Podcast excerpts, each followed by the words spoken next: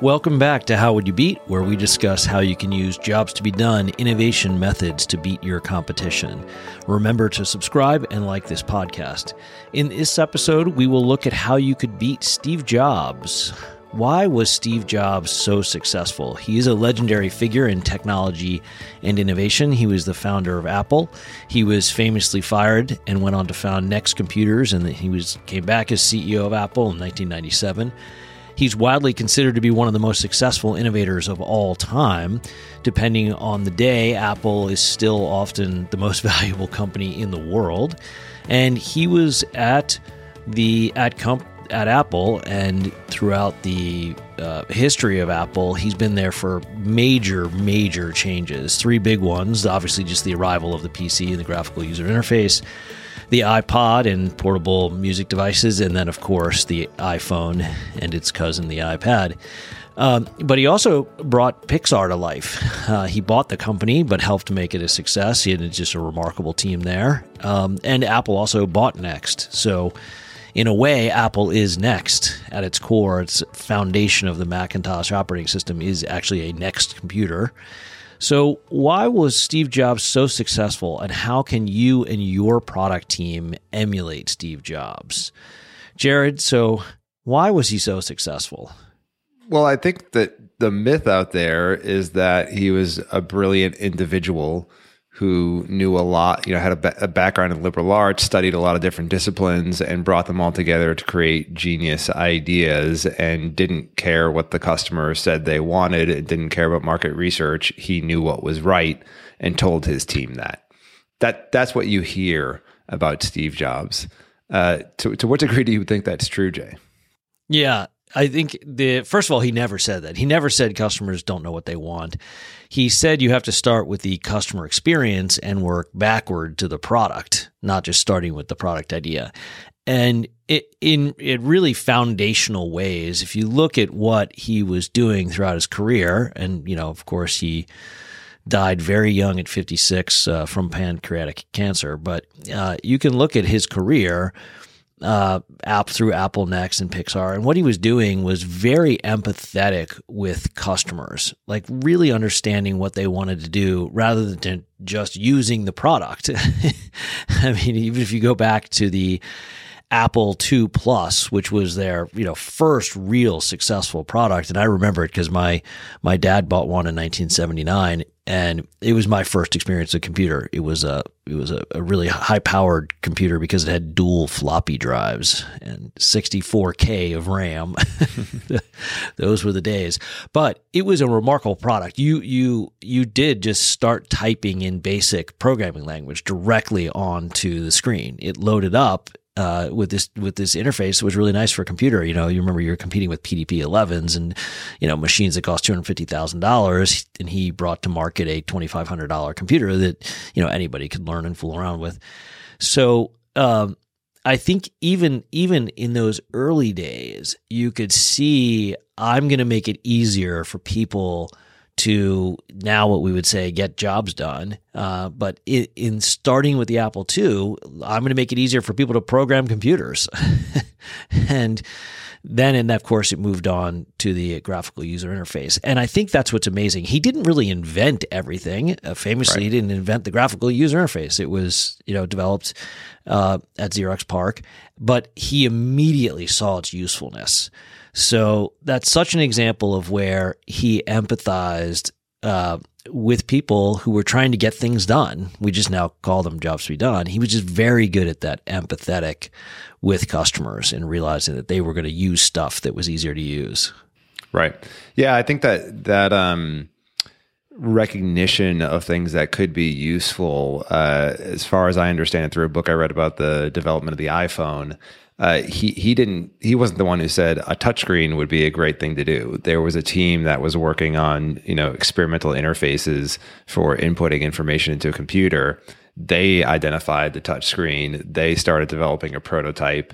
Uh, eventually, he looked at it and was like, "Ah, this is hard to use. I don't think you guys have really figured it out yet." Um, and then they kept working on it. Eventually, a phone project came to Apple, and that's when they started to connect the dots. And it, it seems to be what Steve Jobs was really good at, and the development of that was figuring out what what would all of this technology be useful for for a customer? You know, the customers don't want to input information into a computer. They, they want to get some Yep. job done out of that. And so he figured out, you know, the almost the marketing angle. You know, why are customers going to care about this uh, new technology we're developing? And the iPhone is really uh, brings together a lot of new technologies the touchscreen uh, small chips that made it possible to you know c- uh, have memory you know connected uh, to wi-fi there's a lot of different technologies that came together to make the iphone possible and he saw why it could be useful to people Yeah, and there's there's so much to talk about. It's amazing.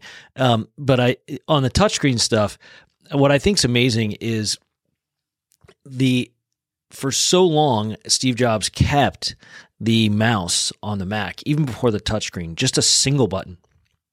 And the the reason he did that uh, apparently was not because he couldn't put two buttons or three buttons, or you may remember there's these Logitech mouses that literally like every uh, part of your finger and your knuckles, and you can scroll and touch and multi-click. You know, just this incredibly bizarre, you know, object. He kept it to a single button because he recognized that the software engineers should be uh, pushed to make it so easy to use the software that all you had to do was click a button.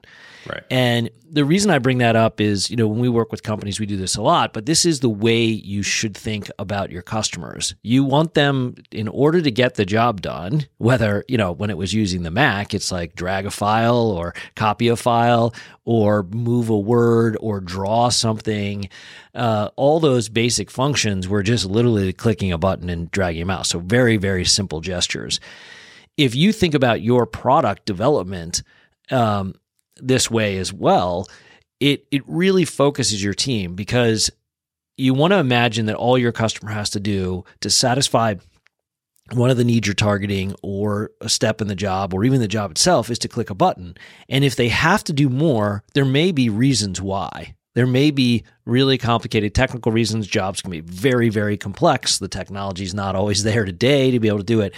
But if you track, okay, it took us 12 steps or 12 clicks, for example, on software in order to satisfy that need, well, can it take 10 and then seven and then three and then one? Because your customers do not want to be clicking around. And that's what I think really Steve Jobs recognized that people have lives. They're, they're not building computers so that you can use the computer. You have to accomplish things. You have to get jobs done. You have to achieve goals. You know, that's basically what a mm-hmm. job is. So that the simplest path to do that was is incredibly important.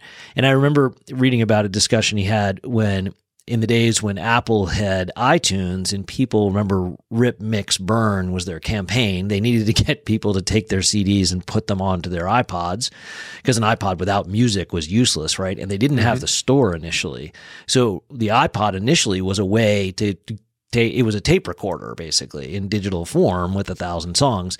So rip mix burn and then people would burn a cd because they would also make a you know version of their cd because people still had cd players in their cars and you know, Yep. whatever.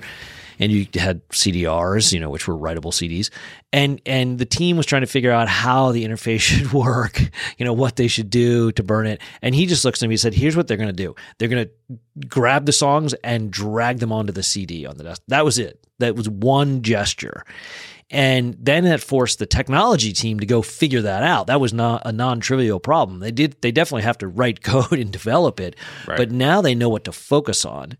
And this is such a good example of speed and accuracy. It's why we use speed and accuracy to measure everything. Because if it takes 12 minutes to rip your CD or burn your CD, whatever the terminology of the day was, um, that's that's not good enough. How about one second? How about I just do one thing and it's done?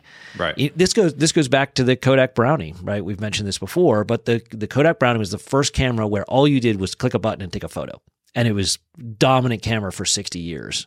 Same with Pandora. You click a button, now you have the mood for music. It, like really successful innovations take this kind of Steve Jobs approach to getting the job done. Yeah, and I think what's interesting about that story as well is it it, it leads to another myth that I think exists about him, which is that he's this singular individual um, that has all these ideas and gets other people to implement them.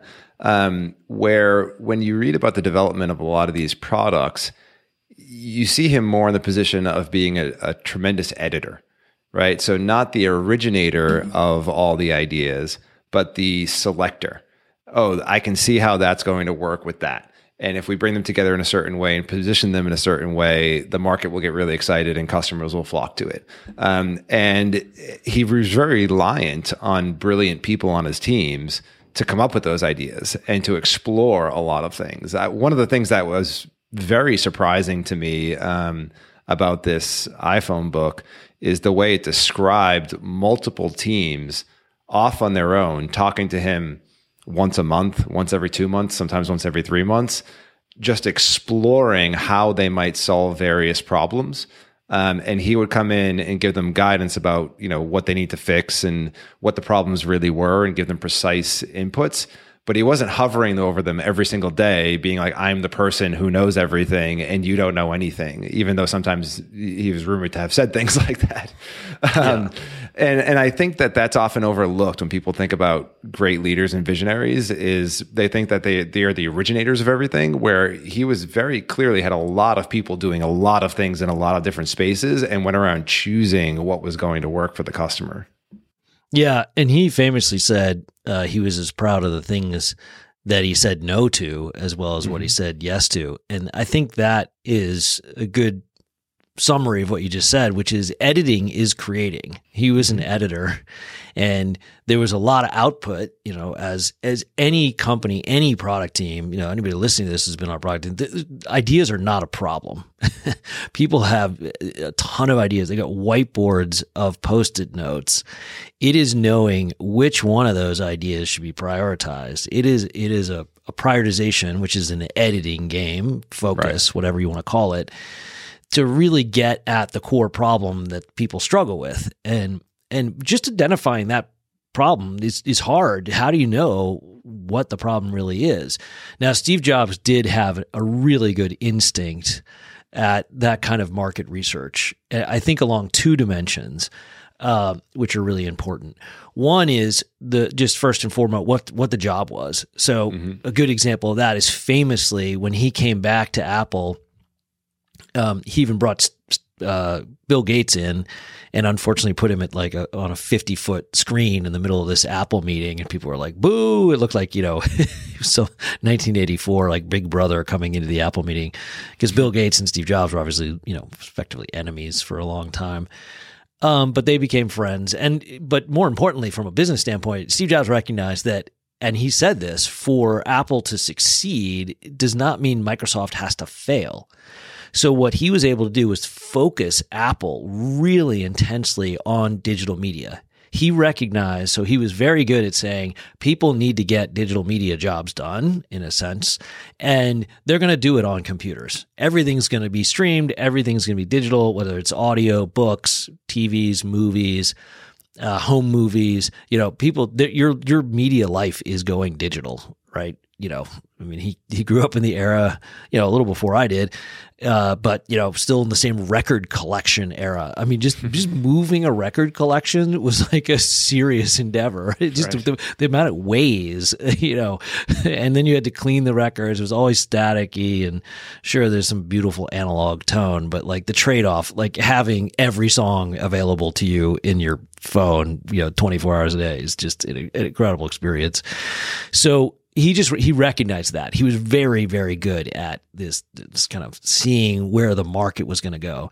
And then the other thing is who was the customer? This is what i think you know now we look back and it seems obvious but remember the the technology world wasn't targeted at consumers at any point along in his career first right. of all there was no consumer computer before the apple ii i mean there was the altair and i believe some other like homebrew stuff and then there was the trs-80 and you know, uh, the Atari. Uh, but they, he really, him and Steve Wozniak really pioneered and said, "Oh, we're going to sell these things directly to compute consumers. We're not going to sell them to businesses." That was a that was a weird concept.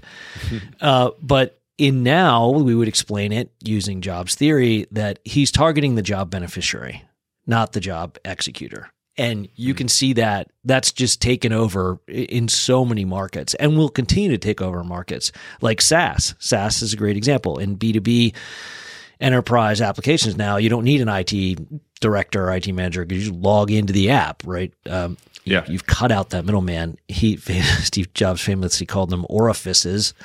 Um, but that's because he wanted people to have an experience with the technology that really helped them get jobs done. And why would I need another person there to figure out the technology for me? Shouldn't the technology right. just work? Well, it's interesting. Was, I, you know, I, mission. the idea that he was targeting job beneficiaries, yes, and then on top of that, a different set of jobs than the B two B jobs, right? So, and and it it's it's an interesting story when you think about how he was able to make that happen. So you know, our first computer was uh, the original Mac. And I used it to learn how to type and to play Flight, Flight Simulator and other games and to uh, write homework, uh, write papers for school. And those are not the jobs that a white collar professional is trying to get done. They are, yep. they are very different. And the reason why Apple was able to do that with their PCs was because they were so easy to use. I didn't have to learn how to code in order to write a paper for school. I just had to like sit down at a word processor and type. It was extremely easy to do. So the uh, what were the previous computers like? Any IBM computer was totally opaque to me at that age. Yep. I, like it was such a high effort to try to use it to do any of those consumer jobs I wanted to do, I wouldn't bother. It wasn't worth it. it might, it'd be faster for me to write it down on a piece of paper and hand it in than to sit at a computer uh, because yeah. you know, of the of having to basically code my way into any application. Well, and I don't I don't want to forget that Apple did succeed in those early days too of the Mac uh, with desktop publishing. You know, being mm-hmm. able to create uh, newspapers, newsletters, magazines, layouts. You know, in the print world, you know, Apple was really dominant for a long time. But because they took the same approach, even in B two B, you can consumerize or whatever you know terminology you want to use.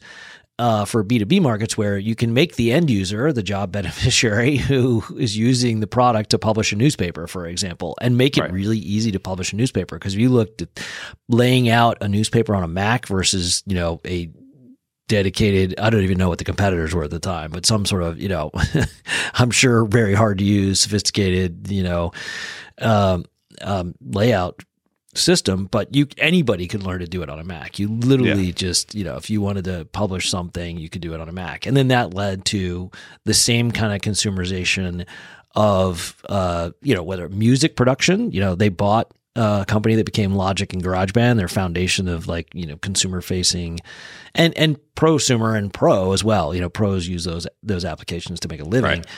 Um, but even with Final Cut, Final Cut, um, and then iMovie, you know, he famously got up and said, like, I, I, I asked one of my colleagues to make a home movie on a Mac about their vacation in 10 minutes and they couldn't do it.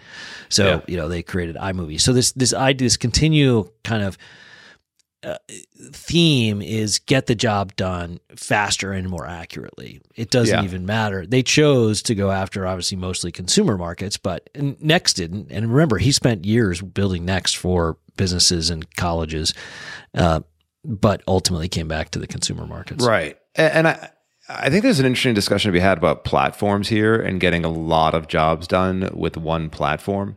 You know, you think about this idea that uh, apply a technology to a job that's always been trying to get done. Other people haven't applied the technology to it yet. You're likely going to make it faster, more accurate. You see that happen with, you know, apply the PC to uh, newspaper publishing. People were publishing newspapers for hundreds of years before the PC came around. Apply that technology to it. IBM hadn't done that yet, and you can make it faster and more accurate. You see that all over the internet, right? turn turn anything into a, a web-enabled application, and it makes it faster and more accurate because the internet is an application. Steve Jobs looks at things uh, seemingly a little bit different if you look at his output, where he's saying I want to host the new technology and, and, own the platform that's going to enable all these jobs to get done. And I think the iPhone's a good example of that. It's not just he he moves from making a music player, which is what the iPod was, to I'm going to have a platform that not only makes it really easy to uh, to play music, but enables mobile computing and streaming for getting many, many, many jobs done. And the the App Store, you know, was the the true culmination of that. So it's interesting to think about how do you take this insight that there's a collection of jobs that aren't being touched by a certain technology and decide do you create the application for that or the platform to host all the the the enabling of many people getting many jobs done? Yeah. Yeah, it's such an interesting question. And you know, this is I think part of the benefit of being early on in the PC revolution is he was always thinking at the operating system level, which is right. the, the ultimate platform, you know, so, software operating. That's why, you know, Apple and Microsoft, you know, and, and effectively Google, Google is really a cloud operating system, uh, certainly for search, but also just for their applications. Um, that that being in the operating system business is a good business when everything's going digital because as you say you know jobs are just inherently going to get done faster and more accurately uh, in in software and an operating system is you know essentially software and this is the, you know, we've talked about this before. This is why software eating the world, Marc Andreessen's phrase. If you look at what a job is, what is a customer trying to do? It's some goal they're trying to achieve, whether it's getting a baby to sleep through the night, you know, creating a mood with music, you know, restoring artery blood flow, you know, uh, ensuring aircraft airworthiness across business, you know, consumer and medical markets. A job to be done is a goal and it requires information inputs. It requires planning. It requires decision making. You know, assessment, monitoring, revising. You know, concluding, etc.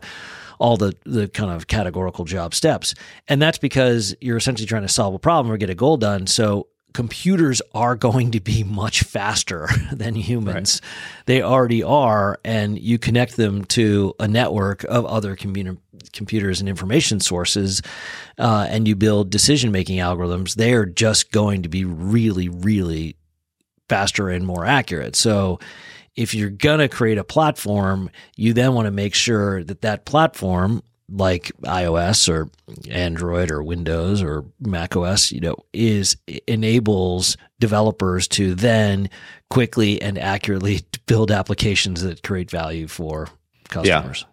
I, I think it's the the timing of his career is a, is an interesting thing to look at. As you brought up, you know, he was early on in the computing revolution, uh, and so uh, he, he thought of things at the OS level. And I don't know enough about the development of the Apple II to know this uh, or the Apple One, um, but you know, was it that he thought, gee, people should be able to use this to publish text like a newspaper?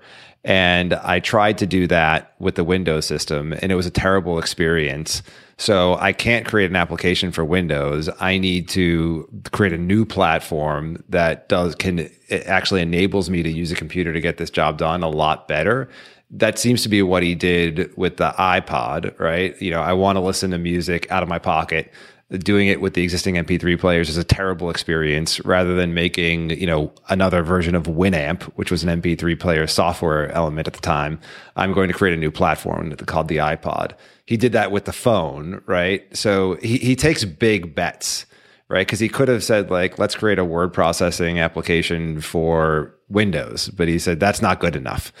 Um, and, and so uh, do you know anything about the history of that? And it's a difficult decision to make, I think. And I think we see it today playing out when it comes to Web three, uh, you know, blockchain, could call it AI and other things. You know, is the AI good enough for you to build the application you want and make it super performant, or do you have to create a new AI platform in order to utilize that technology to get some narrow job done? Yeah, I think there there's a couple things. Um, I do know a little bit about the early days of Apple. I'm sure that we could have an Apple expert, Apple historian, yeah. tell us more about it. Um, but you can even see it in just the way he talks about computing. Remember, his famous phrase was a computer was a bicycle for the mind, which is pretty amazing. Um, it's an incredible uh, metaphor uh, because you can take a bicycle anywhere, right? You could just say, "Oh, I'm using my bike because I'm exercising," but I don't think that that's how he meant it. I think he meant it. It's just a beautiful way to explore the world. And so he was always kind of thinking like that. And, you know, you've got to give a lot of credit to Steve Wozniak, who was really, you know, a hardware genius as well, who could put all the pieces together to make a computer. Right. That wasn't Steve Jobs' skill. So, um, again, there were more pe- more people than just Steve Jobs working on this, as you said. Um, yeah, and so I think that that kind of idea that the bicycle of the mind, combined with it just has to be much better than what exists today. Because I think the iPod is an example of where the iPod had an operating system, but it was dedicated to playing music. The iPod, yeah. I mean, later on you could watch some little videos on it, and I think you could use it as a hard drive. But it was it was a music device, so that was very very specific. And I think where there are similarities there is he wanted to do stuff that was super high quality. Now, the mm-hmm. way that we would explain that in Jobs to be Done is don't launch the product until it creates enough customer value. And that's really, you know, Apple's not known for being first. I mean, they right. did obviously the the Apple II and the Apple One were really kind of the first pioneering of the the personal computer. Um, and the the Mac was the first kind of popular implementation of the GUI, you know, but they didn't create the GUI. The iPhone certainly wasn't the first mobile phone, even the right. first kind of, you know, early smartphone. I mean, the BlackBerry was a very sophisticated smart device, right? So, mm-hmm. um, I think if you if but what they do is make sure that it is going to create value and you know we say this to entrepreneurs or even teams at big companies that are trying to launch products you know mvp is a way that like venture in the entrepreneurial world thinks which is minimum viable product. That's a horrible phrase. Horrible. Because viable just means it works. Now if the implication is what's the value of it? So is it a minimum valuable product? Like the zune. The zune was viable. They launched it and they thought it was good and people would use it and it was an unbelievably huge market failure viability just means like it's it's it's it works. It doesn't mean mm-hmm. it's valuable, right? So minimum valuable product is what Apple always does. Now they've had their failures. They've definitely, you know, Apple's had failures and my friends know they still have bugs and I complain about them all the time to my friends. um and seriously, like I not to go off on their bugs, but they have you know two hundred billion dollars of cash, and they're using a huge chunk of it to buy back shares. That should just be illegal until they fix all their bugs. Like spend fifty billion dollars fixing the bugs because that makes your use of the Mac and iOS slow and less accurate mm-hmm. when you when you have crashes. And there was uh, back to the quality of Steve Jobs. There was an, an era about about a decade, you know, after OS ten came out and a few versions in where it was just unbelievably stable. You never saw a crash. Remember, people would joke, at least Mac users would joke about the blue screen of death in Windows, which you saw yeah. all the time. I uh, I have applications crash in the Mac a lot now, way yeah. more frequently than that kind of decade of of Steve Jobs, you know, leadership. Yeah. I, I think this idea that like the the product you launch has to be really, really great. And if you can't do that, on the platforms available to you, you have to create a new one. There's a really interesting analogy to this in a company called Dapper Labs, which uh, operates in Web3, crypto, you know, whatever you want to call it, where they they saw the potential in the blockchain to enable some jobs to get done, namely around uh, connecting with athletes uh, you know that you really like that you know they they're they're creating the analogy for the trading card industry through NFTs. So they did a partnership with the NBA. Uh, they have this product called NBA Top Shot, where it's a short video that you can buy and own, and it has interesting information about the moment that you purchased and now own as an NFT. And so they're getting this job done of uh, connect with an experience of an athletic event that you love and like know more about it and you know you know show the world that you were there and you know about it etc there's there's a lot of emotional jobs in there. And they realize that the the blockchain is in its current state. You doing this with ethereum was not easy enough for consumers to use it to get this job done. And so they created a new platform called flow that developers can use to create these NFTs, transact them, create wallets that are really, really easy for consumers to use. And I think it's a really interesting example. Uh, it's very similar to Steve Jobs saying, you know what, the MP3 players aren't good enough for Apple to create a piece of soft to, to integrate with an existing MP3 player that stinks. You know, I want to create a new iPod that consumers can use very well to get an old job done. Um, so I, I think we're in a world right now where these choices are being made, and uh, the the the principle of it's not easy enough for consumers to use to get their jobs done is a good guiding principle to help you make that choice. Do you need to invest in a new platform or can you use the existing ones available to you to try to get the job done better? Yeah. Um, and you know, we don't have to go down the crypto web three hole too much. Um, right. So there could be other ways you could do that kind of, you know, sports experience without, without blockchain. I mean, people right. like to use blockchain now because a lot of developers are working on whether or not it's, you know, going to be a good thing over the long term or not. That's a separate question. But I think you're right that the, anytime you see a job and it's a struggle to get it done with existing platforms and what I, what I think is kind of fascinating to look at is where getting jobs done with an iPhone or an Android, just using a phone, is still not a great way to get the job done. We all have these phones with us, you know, all the time. And are there opportunities for new platforms that aren't based on a phone? Yeah. Now, SaaS applications are, are, kind of a good example of that. They they work on phones, you know, but they really exist in the cloud rather than like native applications on your phone. Right. Um, and, anything you, know, you do with your family are jobs that could be better done without a phone. Literally yeah. anything, like, yeah. or a pet for that matter. Like, I cannot tell you the number of times where I try to do something with my kids using a phone, and it turns out horribly because the phone becomes the center of attention instead of our relationship. Right. You know, almost yeah. any yeah. activity you're trying to build a relationship with your kids um, that you do with them, and if the if something takes away from that attention, it makes the job go worse.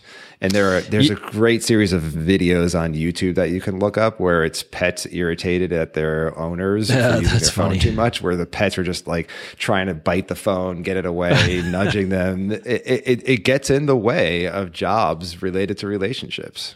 Well, I think that's an interesting kind of final point to conclude on, uh, which is really a question that we could we could chat about a lot. But what would Steve Jobs think of the state of the iPhone and its application ecosystem and what people are using the iPhone for today? Mm-hmm. That's interesting because if you remember, he died, um, unfortunately, you know, way too young. But the iPhone was a huge success. So he was there, obviously, to help create the iPhone success with the Apple team. The um, what he didn't see was the emergence and dominance of social media. Right. He he was not. I forget what year did he die? After he was um. Uh, I can look real quick while you talk. Um, eleven. Yeah. So 2011, 2011 uh, which was still before the kind of explosion of social media, I would say, uh, and and the, the its dominance. And of mm-hmm. course, before, you know, that was 11 years ago. So it, it, was before we knew about all the algorithms and the problems with, you know, the, the seriously big problems with algorithms and dopamine and, you know, Facebook creating genocide and, you know, spreading false information about COVID and, you know, politics, et cetera, et cetera. So what would he, what would he think today? And, I, I think your your pet example and your kids example uh, are a good one because I think at his core he was very empathetic with humans and he was really in excited about the future where the computer you know was a bicycle for the mind where it was the intersection of liberal arts and technology it was not just for technology on its own and mm-hmm. you know had this very hopeful vision of making a dent in the universe you know as you said that would make the universe a better place and it's interesting to see what's happening today in the world and our expectations about where we should be now, you know, based on all this incredible technology, you know, that we all have in the palm of our hands, you know, all day long. Mm-hmm. And what's going right and what is not going right. and Yeah. what can we do to fix it? And that's I- I, I- honest. I Yeah, very much agree with that. And one final anecdote: uh, I got an Apple Watch a few months ago uh, because it made it easier to communicate with my family when I was holding both my kids' hands crossing the streets. Right? I Yeah. could reach into my phone and, and pull it out. But lately, I found myself in my head when I put it on in the morning, thinking, "Oh, got to put on my tether." my my Yeah. tether to the technosphere, which is just like going to be monitoring me and keeping me connected to people all the time and giving me no peace. It vibrates all the time. I've limited a bunch of notifications, and that's it's not only not getting some jobs done; it, it must be getting in the way of some jobs for me to meet for me to have that subconscious thought. You know, I didn't think too hard about it. Just like I started calling it a tether, and I don't know why. Yeah, that's interesting. I've had a different perspective on it too. Um, I, I definitely understand that. I've had an Apple Watch for a while, uh, but one of the things I like about the Apple Watch is I don't have to pick up my phone. yes, like that I is can, nice. and you know, both of us are parents, like a lot of people, and so you you know, you just you do have to be connected. You know, you have two kids, I have four. There's just there's logistics, and you know, you're always on parenting duty. It's a 24 hours Yeah. a day seven day a week job. So some of it is is liberating. Like it does tether you, but at the same time, I don't have to worry. Am I out somewhere and I'm not looking at my phone? And is something happened to my kid? You Right. know, the, we've had we've had to take them to the emergency room more than once. right. so there's a there's a there is a that's a great example of where the watch is obviously a new platform and what can things like the watch evolve into? What is coming next that's going to help us get jobs done that ultimately get back to connecting with other humans in a really positive way? That's the Right. goal. That's the ultimate job. And you know we got to do a lot these days to you know make money and get through life and uh, stay healthy and you know all the things that ultimately lead to meaningful connection with other humans. And it's a good question. Are phones and technologies these platforms now making us less connected as humans and making the world you know suboptimal? Yeah, and to go back to your original question of how would you emulate Steve Jobs, I, I think we're coming to an answer that you would be looking for the next platform that can get these other jobs done much better than the ones he created. Yep. I think that's a great place to end. Well, thanks for listening. And remember to subscribe and like this podcast. If you want to learn more about Jobs to be Done innovation methods, visit us at thrv.com.